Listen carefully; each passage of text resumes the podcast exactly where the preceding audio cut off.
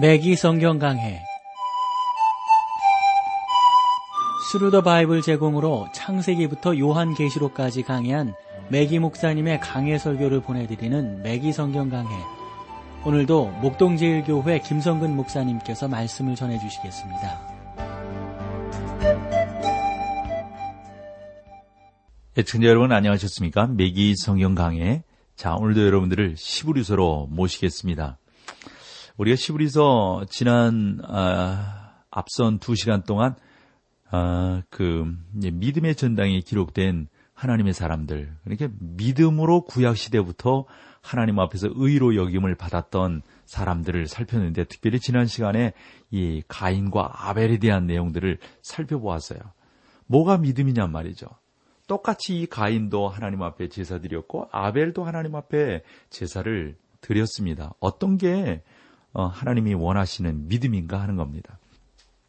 그래서 우리가 믿음이란 무엇인가 한번 간략하게 좀 정의를 했으면 좋겠는데 로마서 10장 17절을 보면 그러므로 믿음은 들음에서 나며 들음은 그리스도의 말씀으로 말미암느니라.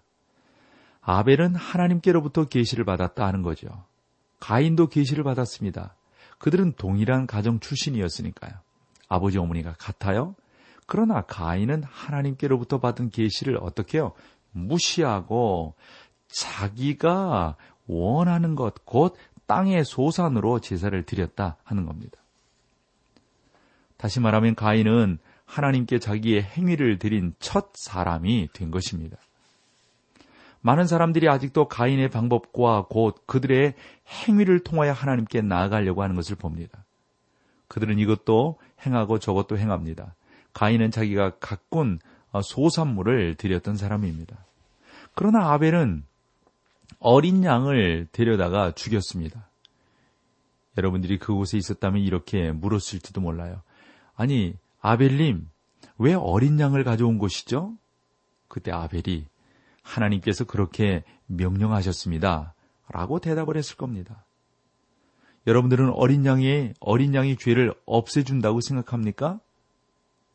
만약에 아벨에게 그렇게 질문했다면 아벨은 뭐라고 대답을 했을까요? 예, 물론 아닙니다. 나는 하나님께서 우리에게 어린 양을 데려오라고 말씀하셨다고 말을 했을 뿐입니다.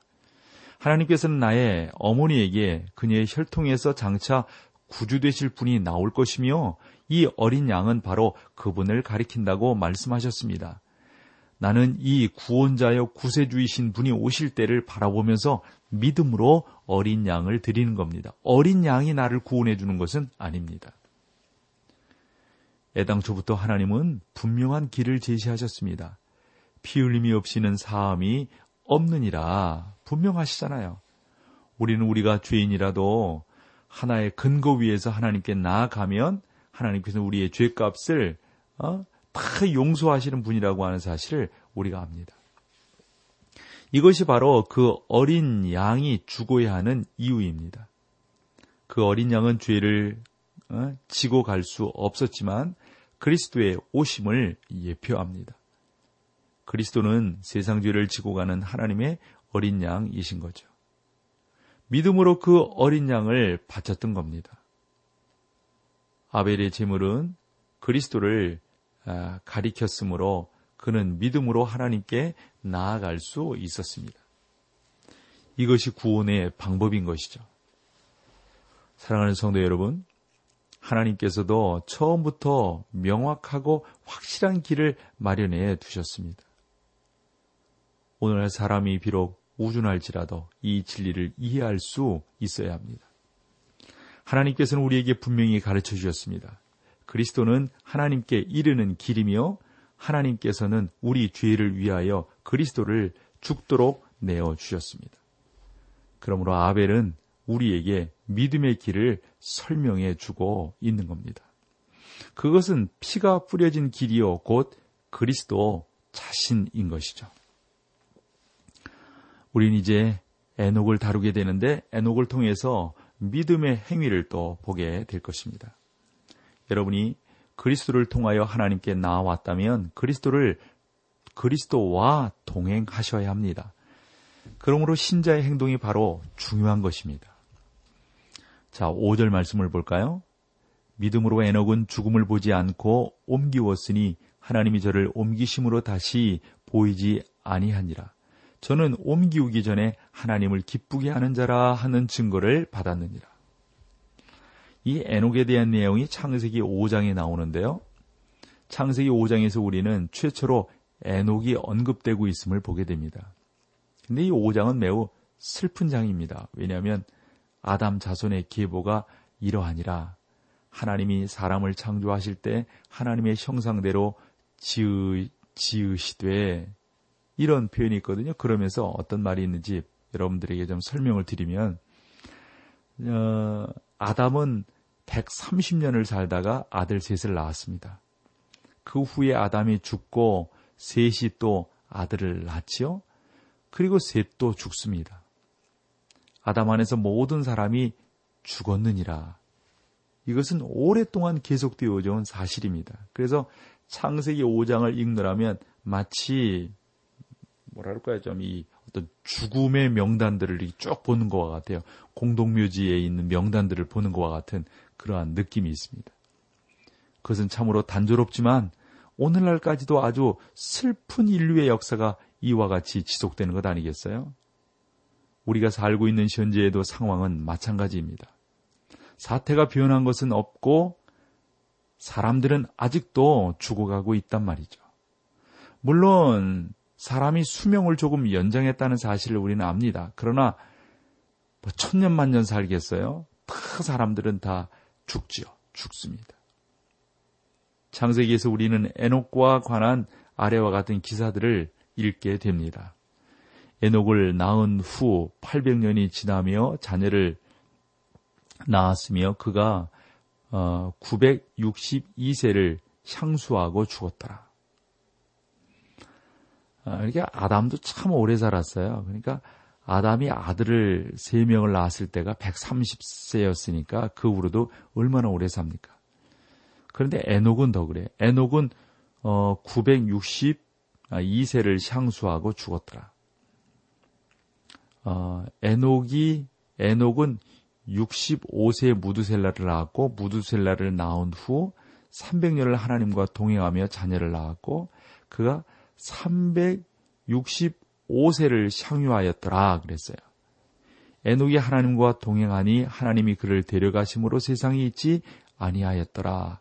이렇게 기록이 되어져 있는데 창세기 5장 19절로 24절에 보면 에녹의 일대기가 쭉 기록이 되어 있잖아요. 그래서 이 창세기 5장은 확실한 족보를 마련, 말해 주고 있다. 이렇게 볼 수가 있는데 그 족보는 아주 확실한 가계를 따라 내려오고 있습니다.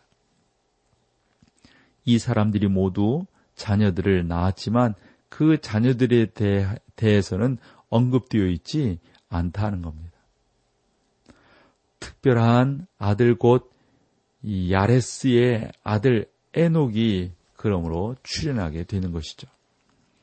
에녹은 55세를 살며 무드셀라라는 아들을 낳았다고 기록을 하고 있습니다. 에녹에게 그 밖에 자녀들도 있었지만 장자가 무두셀라였던 것으로 보여집니다. 무두셀라를 낳은 후 300년을 하나님과 동행하며 어, 그랬으니까 이 에녹이 무두셀라를 낳기 전에는 무엇을 했는지 우리가 어느 정도 짐작을 할 수 있지 않겠어요?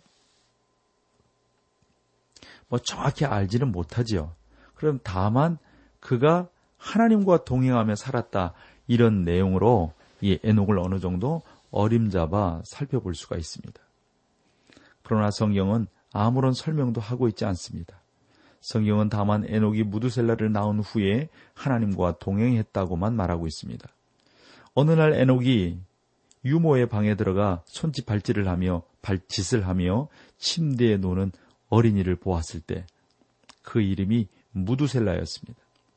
우리는 무두셀라를 항상 아주 긴 수명, 이, 이 세상에서 가장 오래 산 사람으로 이렇게 알고 있습니다. 그러나 당시에 무두셀라는 갓난아기였어요.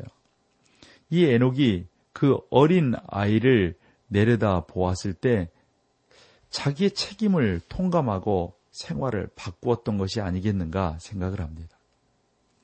에녹은 그러면서 하나님과 동행하기 시작을 했던 것이죠. 사랑하는 성도 여러분, 여러분의 가정에 있는 갓난아이가 여러분의 생활 양식을 변화시키지 못한다면, 못한다면, 다른 아무것도 여러분의 생활 방식을 변화시키지 못할 것이다 하는 겁니다. 자, 우리가 여기서 찬송 함께하고 계속해서 말씀을 나누겠습니다.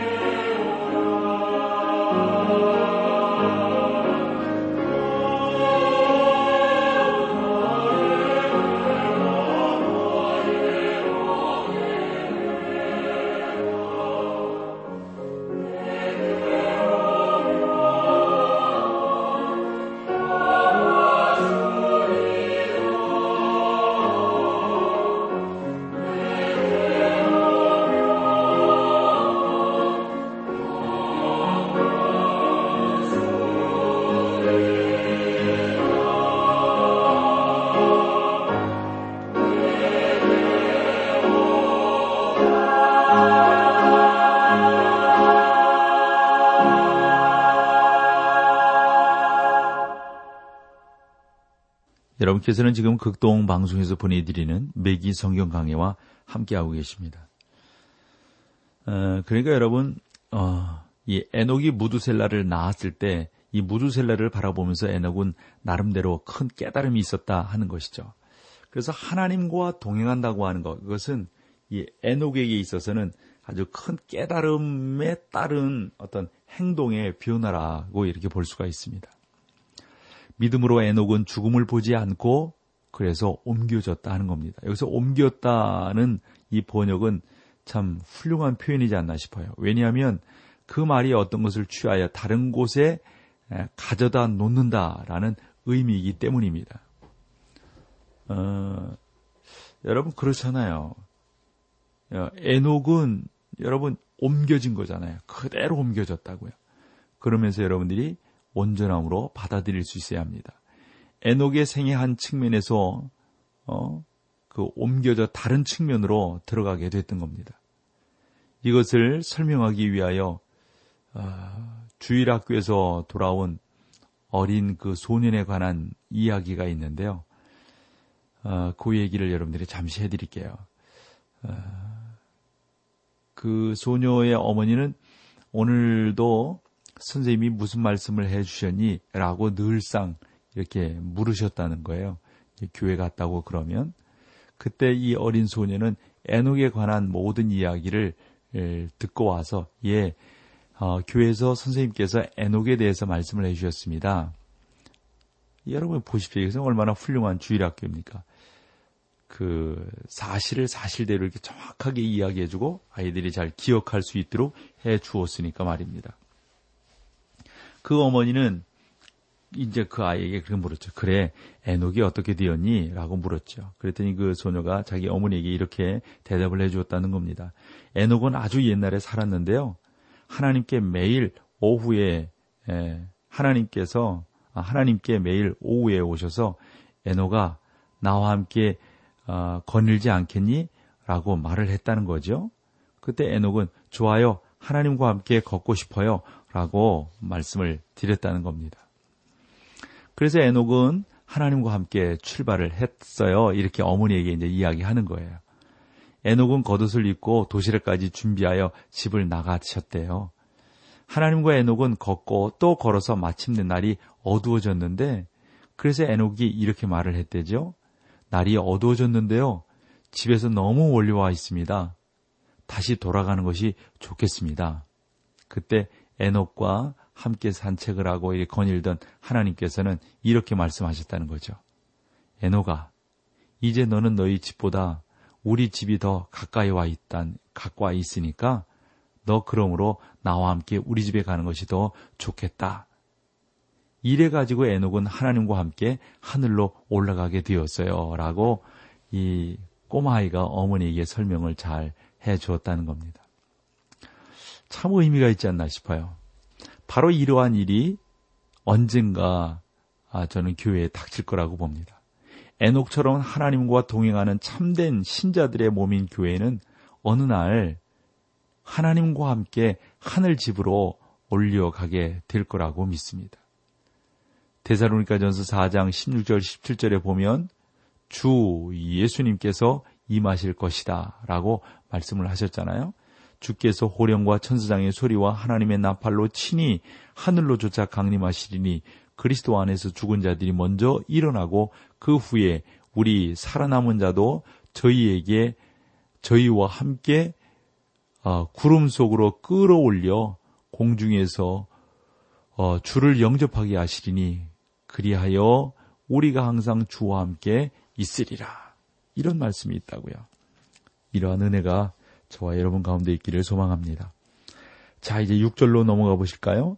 믿음이 없이는 기쁘시게 못하나니 하나님께 나아가는 자는 반드시 그가 계신 것과 또한 그가 자기를 찾는 자들에게 상 주시는 이심을 믿어야 할지니라. 믿음이 없이는 기쁘시게 못하나니 에녹은 하나님을 기쁘시게 했습니다. 믿음으로 기쁘시게 했단 말이죠. 성도 여러분이 기꺼이 하나님께 나와서 그분을 믿지 않고 있다면 하나님은 기뻐하지 아니하실 것이다 하는 겁니다. 하나님께 나아가는 자는 반드시 그가 계신 것과 또한 그가 자기 어, 자신을 찾는 사람들에게 상 주시는 이심을 믿어야 할지니라 이렇게 고백하고 있음을 보게 되는 겁니다. 이 시브리 서신 가운데에는 상급에 관한 언급이 여러분 많이 나왔지 않습니까? 그 이유는 그리스도인의 생활을 강조하기 때문인데요. 우리를 위하시는 살아계신 어, 그 주님을 모시고 있다는 사실에 비추어 볼때 어, 그리스도인의 생활에는 어, 나름대로의 상급이 있다 하는 것을 우리가 알게 됩니다. 그러나 구원은 상급이 아니며 아니면 감탄할 수 없는 선물입니다. 상급을 받기 위해서는 일하지만 구원을 얻기 위해서는 일하지 않습니다. 구원은 어, 믿음을 통해서 나오고 그리스도인의 행동은 믿음에서 나오는 것이기 때문에 그렇습니다. 그래서 에녹은 믿음으로 하나님과 동행을 했다 하는 것이죠. 7절 보실까요? 믿음으로 노아는 아직 보지 못하는 일에 경고하심을 받아 경외함으로 방주를 예비하여 그 집을 구원하였으니 이로 말미암아 세상을 정죄하고 믿음을 좇는 의의 후사가 되었느니라. 아멘. 참 귀합니다. 아벨은 믿음의 길을 보여주고 에녹은 믿음의 행위를 나타내주고 이제 노아는 믿음의 증인 역할을 하게 되는 것을 봅니다. 믿음으로 노아는 방주를 예비하여 그 집을 구원하였다라고 했습니다. 아, 우리들의 대부분은 흔히 노아가 120년 동안 전도했으나 한 사람의 회심자도 얻지 못했다 이렇게 이야기할 때가 있는데 그러나 이것은 정확한 표현이 아닙니다. 노아가 이 바벨에 살고 있다는 아, 어떤 바벨로니아 사람들을 아, 있다는 것을 보면 이 바벨론 사람들을 아, 하나님 그분의 인도하심 가운데 아마 인도하려고 얼마나 노력을 했겠습니까? 하나님도 구원하지 못하는 것은 사실이지만 그는 자기의 가족들을 구원했단 말이죠. 노아는 자기의 가족 식구들을 여호와께로 인도하는데 이것이 참으로 의미 깊은 일이었다는 겁니다. 우리는 다시 창세기로 돌아가 노아에 대하여 자세히 살펴보아야 하겠습니다. 창세기 6장 5절에 보면 이렇게 말씀하고 있죠. 여호와께서 사람의 죄악이 세상의 관영함과 그 마음의 생각의 모든 계획이 항상 악할 뿐임을 보시고 여러분 이것은 인류에 대한 서글픈 설명 아니겠습니까? 사람은 에덴 동산에서 쫓겨난 이후 하나님으로부터 급히 이렇게 어, 어, 멀어져 왔다고 하는 사실을 우리가 알게 되는 겁니다. 그러나 오직 한 경건한 사람이 남아 있었다고 창세기 6장 9절은 말씀하고 있어요. 그가 누굽니까? 노아입니다. 노아의 사적은 이러하니라 노아는 의인이요 당대에 어, 완전한 자라 그가 하나님과 동행하였으며 라는 표현을 들었다고요. 이것은 노아가 자기의 죄값을 치르고 사람들을 위하여 훌륭한 일을 많이 한다는 그러한 사실입니다. 어, 그러니까 이 노, 노아를 통해서 하나님께서 참으로 귀한 일들을 행하셨고 노아를 통해서 하나님의 놀라운 역사가 그 가운데 나타나게 되었던 것이죠.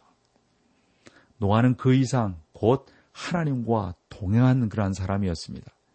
그가 어떻게 하나님과 동행했을까요? 히브리 기자는 이렇게 설명하고 있습니다.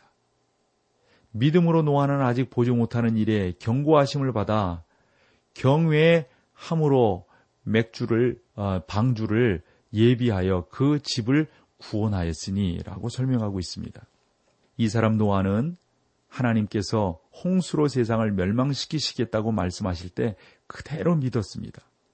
일부 사람들은 그때까지만 해도 땅에 한 번도 비가 내린 일이 없었다 하는 겁니다.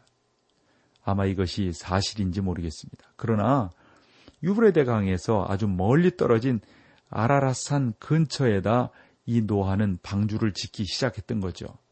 그러니까 아마 그때까지 분명히 비를 보지 못했을 것이고 배에 대한 이해를 이 노아는 정확히 하지 못하고 있을 겁니다. 근데 그 노아는 방주를 짓기 시작을 했습니다. 왜냐하면 하나님께서 홍수를 내리시겠다고 말씀하셨기 때문입니다. 이것이 바로 노아가 믿었던 진정한 믿음의 근거가 되는 것이죠. 자, 오늘 여기까지 하고요. 다음 시간에 다시 여러분들을 찾아뵙겠습니다. 감사합니다. 매기 성경 강해 지금까지 Thru the Bible 제공으로 창세기부터 요한계시록까지 강해한 매기 목사님의 강해 설교를 목동제일교회 김성근 목사님께서 전해주셨습니다. 이 시간 방송 들으시고 청취 소감을 보내주신 분께는 나침반 출판사에서 신앙서적을 보내드립니다. 청취 소감을 남겨주실 분들은 극동방송 홈페이지에 매기 성경 강해로 들어오셔서 사연을 남겨주시거나 문자로 참여하실 분들은 한 통에 50원의 유료 문자 샵 1069, 샵 1069번으로 보내주시기 바랍니다. 매기 성경 강해 오늘 순서를 마칩니다.